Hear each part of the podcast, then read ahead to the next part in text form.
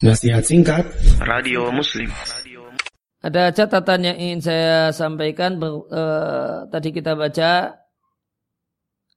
Ya, Warab subhanahu mutasifun bil quwati wal izzah. Waman i'tasama bihi lam yasilhu ada ahadin. Watakhallafa anhu darar walau ma'awujudi asbabihi. Maka kalimat-kalimat semacam ini bukan berarti uh, menolak adanya usaha lahiriah untuk menghindari bahaya. Orang tidak boleh ya, salah paham dengan kalimat ini. Allah kan kuat, perkasa. Kita minta perlindungan kepada Allah. Tidak ada satupun yang bisa menyakiti kita. Mau corona, mau ini. Wa ad Segala bahaya itu menyingkir meskipun virusnya ada, selama kita iktisam, minta perlindungan kepada Allah, di antara caranya membaca a'udzu bi kalimatillahi ta'amati min syarri ma khalaq gitu misalnya.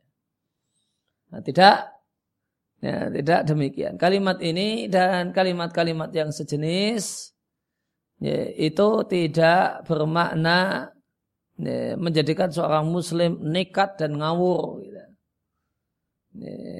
Yang penting kita sudah minta perlindungan sama Allah, yakin sama Allah, habis itu nekat dan ngawur. Ya, maka ini satu hal yang tidak benar. Ini kalimat ini menunjukkan, ya kalimat ini menunjukkan, ya, kalimat harus dipahami bahasanya usaha itu ada dua macam. Usaha lahiriah dan usaha batiniyah. Ada usaha syariah diniyah dan ada usaha kauniyah kodariyah. Ya, maka ya, supaya terhindar dari bahaya kemudian kita iktisam minta perlindungan pada Allah membaca a'udzu bikalimatillahi tama membaca al-falaq dan an-nas itu artinya kita melakukan dan menempuh usaha syariah, usaha diniyah. Nah, ketika kita menempuh usaha diniyah bukan berarti kita menolak saran dokter, ahli kesehatan dan yang lainnya.